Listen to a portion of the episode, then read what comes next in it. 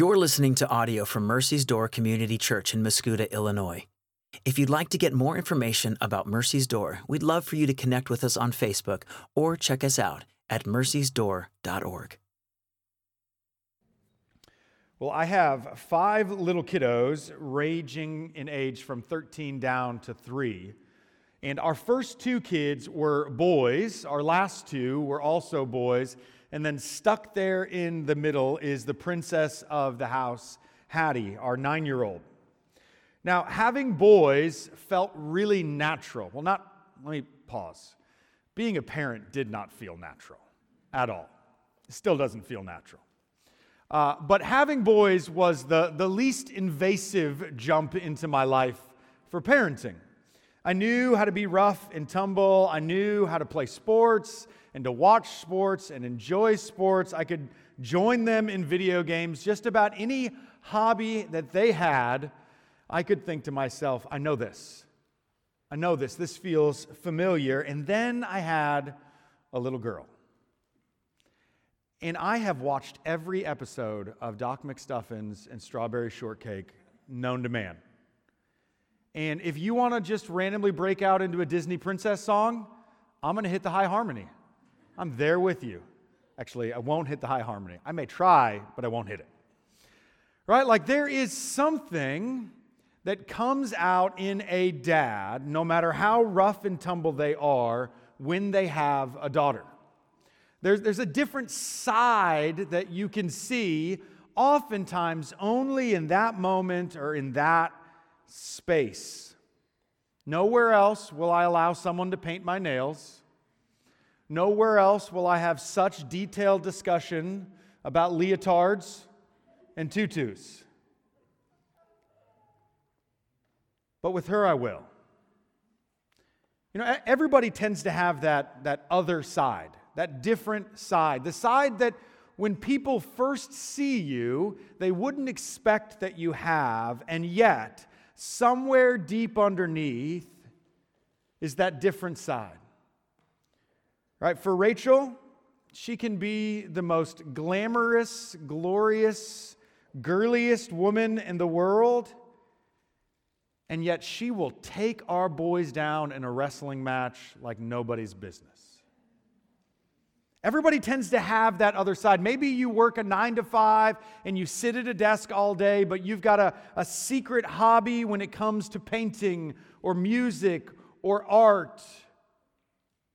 Everybody tends to have that other side. And the truth is that Jesus, Jesus had that different side as well. I, I want you to think for a moment of, of any depiction that you've read or seen or watched of Jesus, maybe perhaps other than the last two or three years. Right? For, for the longest time, one of the most kind of prototypical Christian movies was The Passion of the Christ. And when you think of depictions of Jesus, you tend to think of him being stoic, reserved, serious, thoughtful, contemplative, authoritative, maybe tender, certainly merciful and gracious. Well, a couple years ago, as most of you guys may have known, a, a, new, a new series came out on television called The Chosen. It's a personal favorite in our household, and, and we, when it came out, we watched it with our kiddos. Well, in season one and episode three, there's an episode called Jesus Loves the Little Children. And in the middle of that episode, some children wander uh, upon the, the kind of small little camp outside of the town of Capernaum that Jesus is staying in. And, and they, they kind of wander in and they see Jesus, but they don't think that Jesus knows that they're there. And so Jesus is kind of going about his work, and then all of a sudden, he starts making silly noises. Right? Something that sounds like you would with a, a young kid, like a, a raspberry or strawberry. I don't know, there's some sort of berry noise that we make with our lips. And here's what one of my kids said when Jesus did this in the show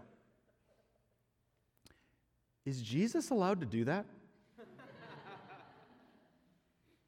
and at first I thought, wait, what? And he was dead serious. He was like, Is Jesus allowed to make a joke? Is Jesus allowed to be funny and humorous or silly? Is Jesus allowed to be interested in people's enjoyment and fun?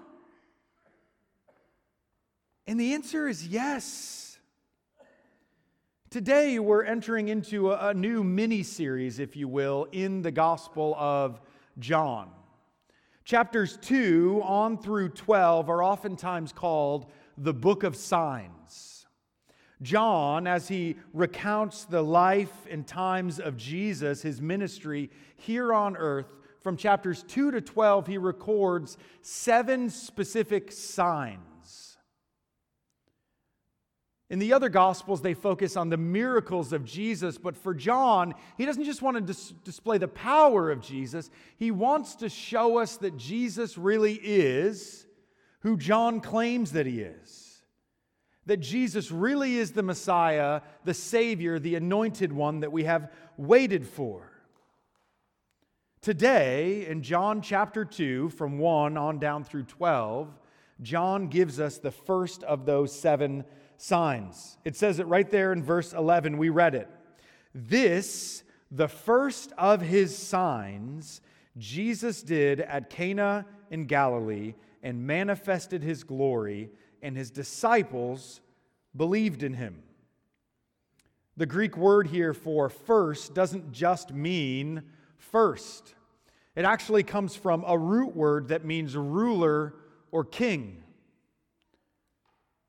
John is using this to describe the first sign because he, what he's trying to tell us is it's not just first in the order, it's also first in importance.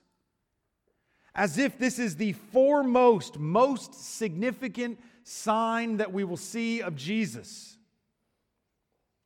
Now, think about that for a second. If you've been a part of the church, you, you know that Jesus, throughout his earthly ministry, he casts out demons. He gives sight to blind men. He raises people from the dead. And that John decides that this is the foremost. When Jesus saves not a life, but a party. This is perhaps the most significant sign of who Jesus is that the world needs to hear.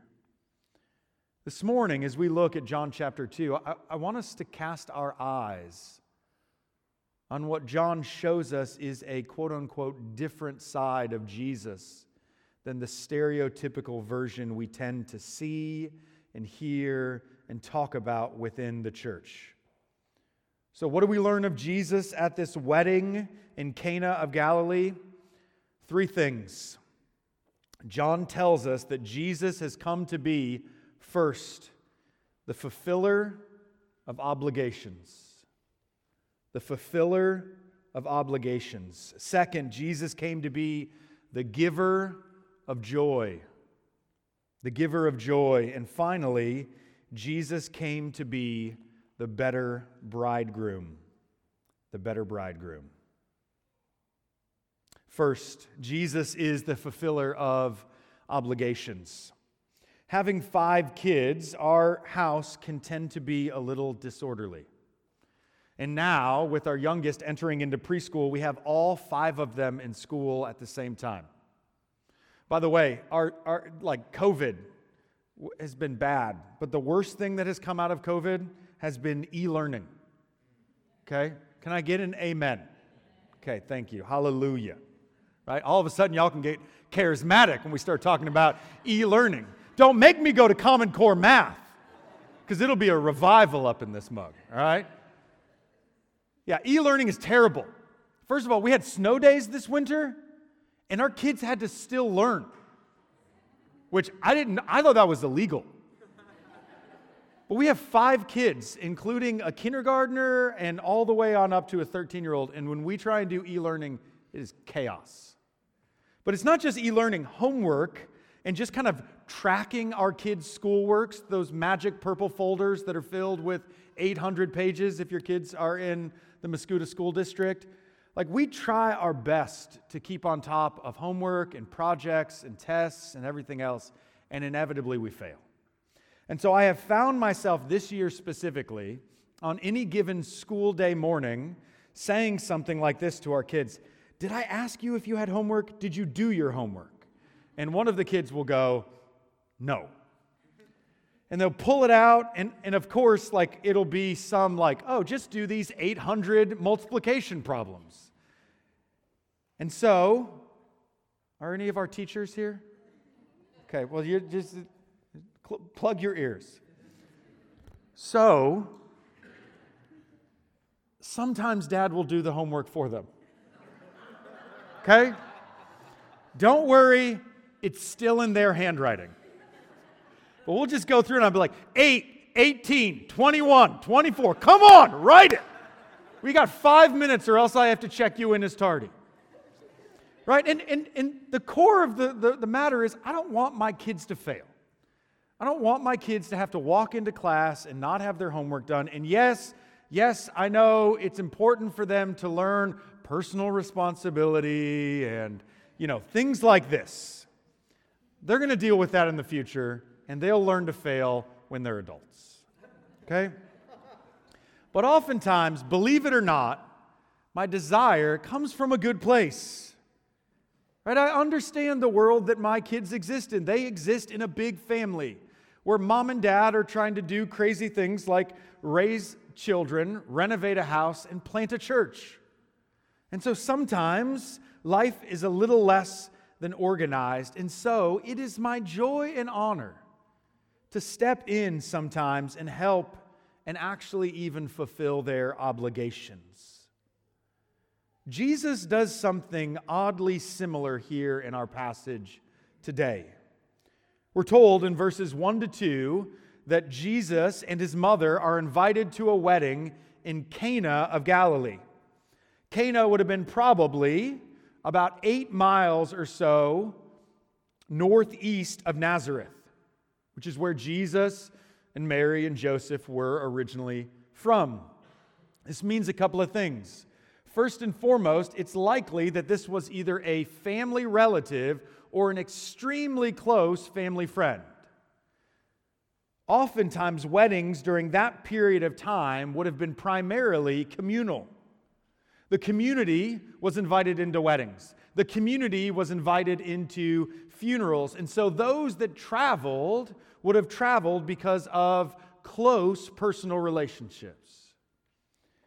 And so, Jesus and Mary, and we're also told his disciples, show up at this wedding.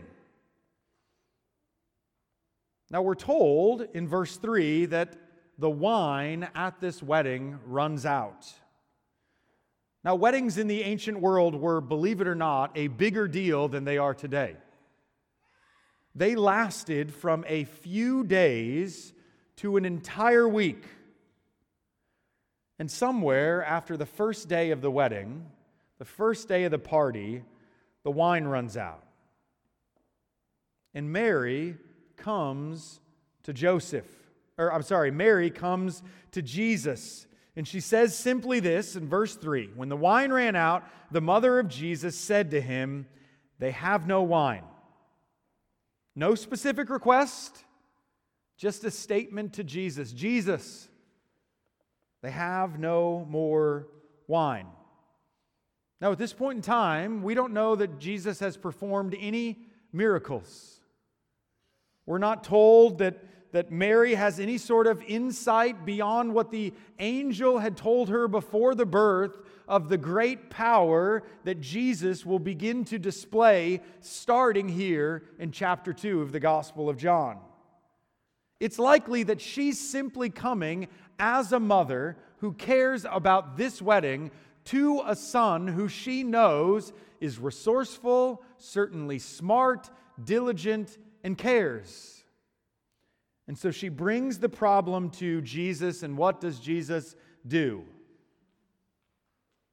He turns to his mother and he says, Woman, what does this have to do with me? My hour has not yet come. First of all, children here in attendance. Here's your pastor's tip for you today. If your mom makes a request of you, you are not Jesus. So do not respond, woman. What does this have to do with me? Because she will show you what it has to do with you. Right? If you, if you have the, the NIV translation, uh, they, they've tried to soften it. I think the NIV says, Dear woman, but there is no dear, and that's still not going to soften it far enough, right? Jesus is not trying to be rude to Mary. He's trying to reframe what's going on here. Okay? Mary has come as a mother to a son for help. And Jesus is reorienting the problem. He is instead inviting Mary not to come to her son for earthly help, but he is inviting Mary to come to the Son of Man, the Savior, for miraculous help. And we know this because what happens next? Jesus says to Mary what sounds at first to say, Hey, this isn't on me. I'm not going to help. But what does he do next? He helps. And we also get this because when Jesus says to Mary, Woman, what does this have to do with me? My hour has not yet come, my hour for glory. He's pointing us forward to the hour that he would be most glorified with, which is his death on the cross. Mary responds how? She looks at the servants and she says, Do whatever he tells you. She knows Jesus. And when Jesus hints at her that what she needs is not a mother's trust in her son, but a disciple's trust in their Savior, Mary has it. Incidentally, as an aside, this is clearly the type of response that you have when you live intimately close with Jesus. Even when he appears to say no, you still expect that he's going to do something wonderful. Gosh, when that hit me as I looked at this passage, I asked myself the question God, when you say no to me, is my immediate reaction, that's all right, you're going to do something better than I think? Because this woman who has lived closely with Jesus, that's what she expects. Perhaps she thought that Jesus was going to go out and procure just a little bit more wine or have a clever solution to try and stretch what little they had left. But after Jesus' response to her, I think it's safe to say that Mary, thought, this is going to be good. Jesus is about to do something wonderful, and he does. Jesus produces miraculous wine. But Jesus doesn't just produce wine as a good friend or good family member would. He produces wine that should have been supplied by the bridegroom and his family. It was their responsibility to pull off this wedding. And running out of wine at a wedding is not just a party foul, it would have brought shame upon the family and the bridegroom. But Jesus uses his first recorded miracle to produce wine at a wedding party to help to avoid shame for a nameless, faceless bridegroom and family. Jesus fulfills their obligations to the party. Jesus meets their expectations or the expectations that were for them. And I need you to hear this. This is not a one off. This is at the core of who Jesus is and what it means to belong to Him. We announced a couple of weeks ago that Mercy's Door is multiplying, that we are going to be planting another church, and that Rachel and I are going to be sent out to plant that church. We have been spending a lot of time over the last several weeks getting our house ready to go on the market. Now, the only problem with that is we bought that house with the intention of renovating it from top to bottom. And we're somewhere in between 20 and 80% done. Okay? Just depends on the day. And so, over the last several weeks, what I've been doing is spending just about every spare moment I have swinging hammers, painting, and constructing and reconstructing half the house that we had already tore apart. I've got an incredibly long, what I call punch list, a list of all the things that I need to do. Most of us live our lives as Christ followers with punch lists. Most of us have a long list of things that we must fulfill that are on our shoulders, that we must complete and we will be judged on. But I need you to hear this. The gospel says that Jesus has fulfilled our obligations, that we no longer live in order to complete what is lacking because what he gives us is fully sufficient. Psalm 23, one of the most famous Psalms, says, The Lord is my shepherd, and the ESV translation is, I shall not want. A more direct translation is The Lord is my shepherd, I lack nothing. Quick Hebrew word study. That word nothing translates more or less to nothing. It's complete. Think about this for a second. All the ways that Jesus fulfills the obligations that we have. Jesus lived the perfect life that we should have lived but did not live. Jesus died the death that is the just result of sin that he did not commit, but we committed. Jesus, we're told, fulfilled the righteous requirement of the law and then credited that righteousness to us. Jesus took on the fullness of the curse that was given to us at the fall so that we could enter back into Eden, the very presence of God. Jesus, in his perfection, earned eternal glory with the Father, but Ephesians chapter 2 says that God has placed us in heaven with him. Jesus defeated Satan earning his place as victorious king, but now freely welcomes us in to share in his victory. Jesus was the perfect child. Jesus was the perfect friend. He was the perfect worshiper, the perfect citizen, the perfect human.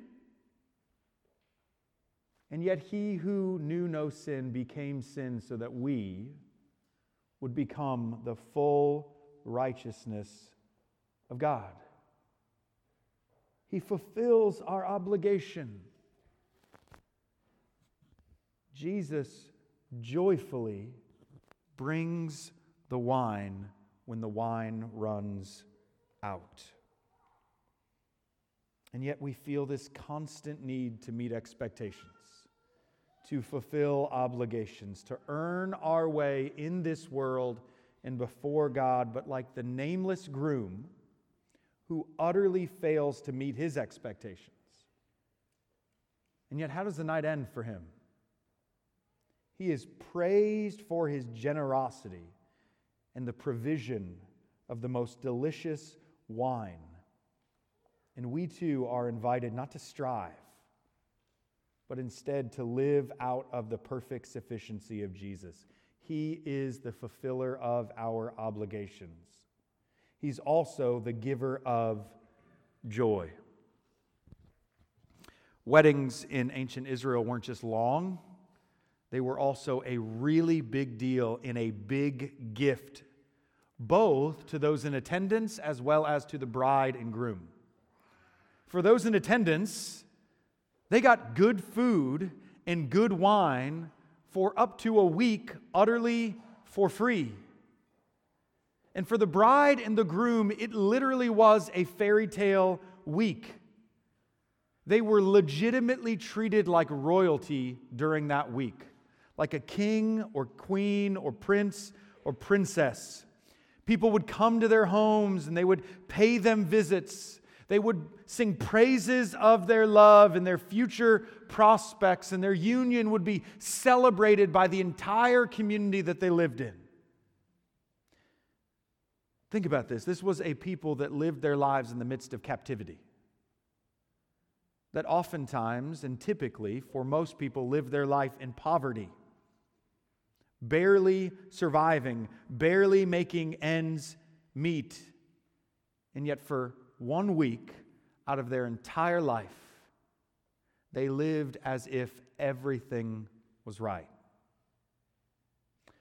C.S. Lewis, you guys have heard me mention him, oh, I don't know, a couple million times, was obsessed with one word throughout his life. It was a German word, Sehnsucht, which means something that is like deep longing. The, the word literally means something deep inside us that we don't just want, but somehow we know we were made for it. And yet it always feels just a fraction out of our grasp. We can't quite seem to get at it. Weddings and celebrations and parties are a symbol of this longing. Right? They're, they're moments in our life of joy and laughter and light that we desire, that we seem to be made for. Like we, we come alive in those moments, and yet they're just glimpses and they don't last. See, all of us still have a built in homesickness for paradise, for God's presence, for a world without darkness, and yet we don't live that way. Jesus, in his miracle, he doesn't just provide some wine, He provides the best wine. He doesn't just keep the party going for a few more days. He enhances and extends and increases the joy that they are all experiencing in that moment. When he makes water into wine, it's so good that it made the good wine that the wedding had already been served look cheap. And wine in the ancient world was a symbol of revelry and enjoyment and merriment. Uh, to put it another way, Jesus brings the good stuff to the party. He's the one that you want there. He brings the fun. Let me just cut to the chase. Jesus is for our joy. He desires smiles on our faces and contentment in our hearts. The stoic, only serious Christian is not a biblical Christian. The Westminster Shorter Catechism, their first question says this What is the chief end of man? What are you made for? And the answer to glorify God right? Most, most churches go, yeah, uh huh, I get that one. That's right. You know what the second half is? And enjoy Him forever. Don't trust the Presbyterians? No worries. Here's what Scripture says Nehemiah chapter 8. Okay? If you don't know where Nehemiah is, it's in the Old Testament. Okay? Already where we assume the angry, stoic God is. And by the way, it primarily has to do with building a wall. I've been doing a lot of renovation, not where I expect verses about joy to come from. Then he said to them, Go your way, eat the fat, drink the sweet wine, and send portions out to anyone who has nothing ready, for the day is holy to our Lord. Do not be grieved, for the joy of the Lord is your strength. Jesus himself says, If you keep my commandments, you will abide in my love, just as I have kept my Father's commandments and abide in his love. These things I have spoken to you. Why?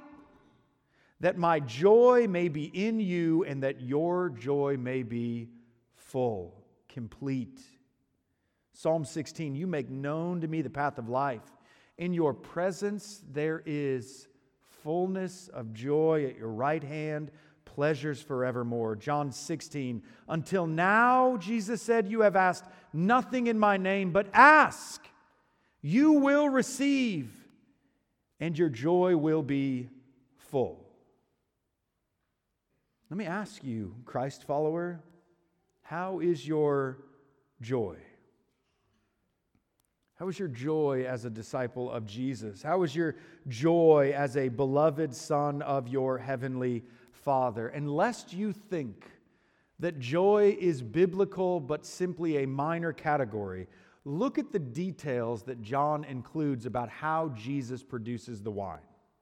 It says this in verse 6 Now there were six stone water jars there for the Jewish rites of purification, each holding 20 or 30 gallons. So let's say up to 150 ish gallons total. Jesus said to the servants, Fill the jars, fill them to the brim with water. And they filled them up to the brim, and he said to them, Now draw some out and take it to the master of the feast. In order to produce the wine, Jesus uses these ceremonial stone jars. These jars were, would be filled with water, and then they would be used for Jewish rites of cleansing. Right, so before you went into the temple or the synagogue, you would have to wash hands, head, feet, etc., as a outward symbol that we're dirty and we need to be cleaned. Jesus uses these ritual jars and he fills them with wine. Jesus is pointing us forward to how we will get this festival joy by turning symbolic water used to cleanse us into new wine that would forever cleanse us.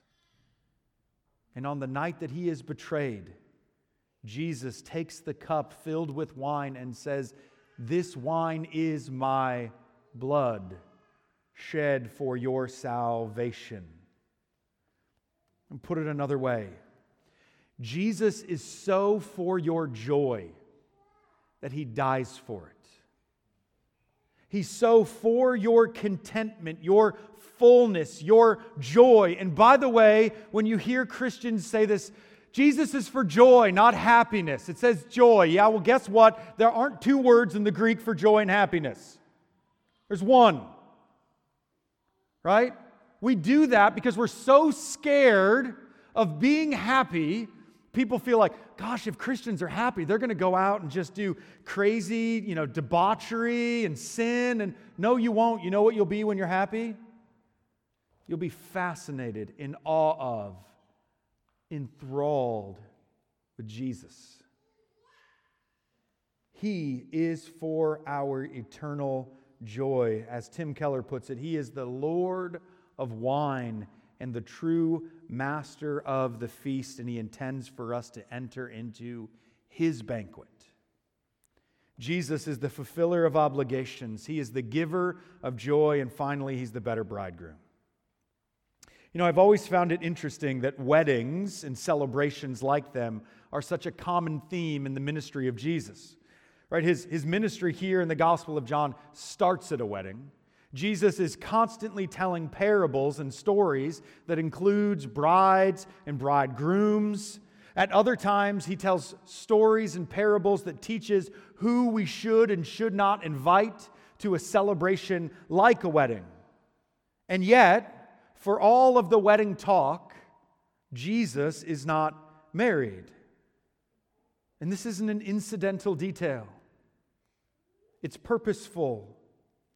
Jesus is not married in this time while he is on earth because he is awaiting his perfect wedding to his spotless bride, which is the church. Luke chapter 5 says this, and they said to him, to Jesus, the disciples of John fast often, they offer prayers, and so do the disciples of the Pharisees, but your disciples, they eat and drink, they celebrate. And Jesus said, Can you make wedding guests fast while the bridegroom is with them? The days will come when the bridegroom is taken away, and then they will fast. Paul in 2 Corinthians chapter 11 says, For I am jealous for you, writing to the church. I'm jealous for you with a godly jealousy, for I betrothed you. I promised you. I engaged you to one husband so that Christ will be presented with you, a pure virgin. Ephesians 5, Paul says, Husbands, love your wives just as Christ loved his bride, the church, and gave himself up for her so that he might sanctify her, having cleansed her by the washing of water with the word, that he might present to himself the church in all her glory, having no spot or wrinkle or any such thing. And Revelation, the end times, what we look forward to. The angels sing, Let us rejoice and be glad and give the glory to him, for the marriage of the Lamb, Jesus, has come, and his bride has made herself ready. For all Christ followers, we are destined for a marriage and wedding in the new heavens and new earth that is far better than anything we will ever experience here on earth. And Jesus introduces himself in his first sign as the one that we are waiting for. Rachel and I, when we met, we met in June. We got engaged in September, and we got married in December. I was really scared she would come to her senses and figure out she could do way better. So I was, why do we need to wait? Let's just get married right now. All right, we got engaged in September and we got married in December. And those three months, I swear, felt like the longest three months of my life. I was down in Texas, she was up here in St. Louis, came back up for the week before our wedding. That week felt like it took a year, and then the night before our wedding felt like it lasted for an eternity. It felt like it took forever. And yet, every time we would talk on the phone during those three months, or when we would get together and I'd come home to visit, we were constantly talking about wedding plans, constantly talking about what marriage would be like after the wedding, constantly looking forward. But we don't live that way as Christ followers. The chief sign of Jesus was that he was the better bridegroom the one who would literally throw the celebration and wedding to end all celebrations and weddings. And yet, what do we talk about? What do we anticipate? A basketball tournament? A weekend cookout? A vacation that will equal as much stress as it ever will pleasure? What? Why are our thoughts, our plans, our anticipations not directed towards the one that we have been promised to? The one who will finally fulfill all of those longings that we have. It's either A, because you haven't heard this promise before. And if that's the case, then shame on the church that they haven't given it to you. Or B, like me, you've heard it, but you struggle to believe it. Because you've either convinced yourself that you'll find that fulfillment on this side of eternity, or you've come to despair and you've believed that you'll just never find it. But Jesus is the true and better bridegroom. He's the one that we are waiting for. Listen, we love to use phrases like glass half empty and glass half full. People accuse me of being a glass half empty kind of guy. And I like to retort, it doesn't really matter because either way, the glass ain't full. You can say whatever you want. Somebody drank half the glass. Right? Like, that's the truth. You can be as positive as you want to be. You can describe it however cheerfully you want. But the truth of the matter is, this life, this world is half empty. And if it's half full, that just means it's missing half. George Harrison, one of the Beatles, that used to be a really easy reference, but apparently now that's like saying George Washington, one of the first presidents. George Harrison was one time uh, in, later in life, he was, he was interviewed. And uh, this interviewer was, I think, in awe of George Harrison. And, and he was like, What's it like to be you? What's it like to have all the money you could ever want and all the fame you could ever want? What's it like to be able to travel anywhere you want? To, to have, you know, to get any girl that you want? What's it like? And George Harrison paused and he looked at him and he said, I have but one response. Is that it? Is this it? I've gone anywhere I wanted. I've done anything I wanted to do. And all I can say is, is this it? And the answer is Jesus, with his first sign, and the gospel writer John yells at the top of his lungs, No, it's not. It's not it. Your marriage is not it. It won't fulfill. Your spouse will not Jerry Maguire complete you. There's been 13 iPhones because the last 12 haven't completed you. Right? Like, there's a reason why garage sales are a thing. Because we get new stuff to replace stuff we already have that haven't fulfilled us. This is how we live our life. And Jesus stands up at the beginning of his ministry and he says, Look at me. I will complete the work that you have. I will bring you joy, and you will come and be mine forevermore. It's what you were made for. And so here's my only request, church, because I really struggle to believe this. Will you pray for me that I would believe it as much as I will pray for you that you will believe it? He is that good. He is for our joy, and we were made for Him. And so let's pray and ask that God would give us the faith to believe it. Pray with me.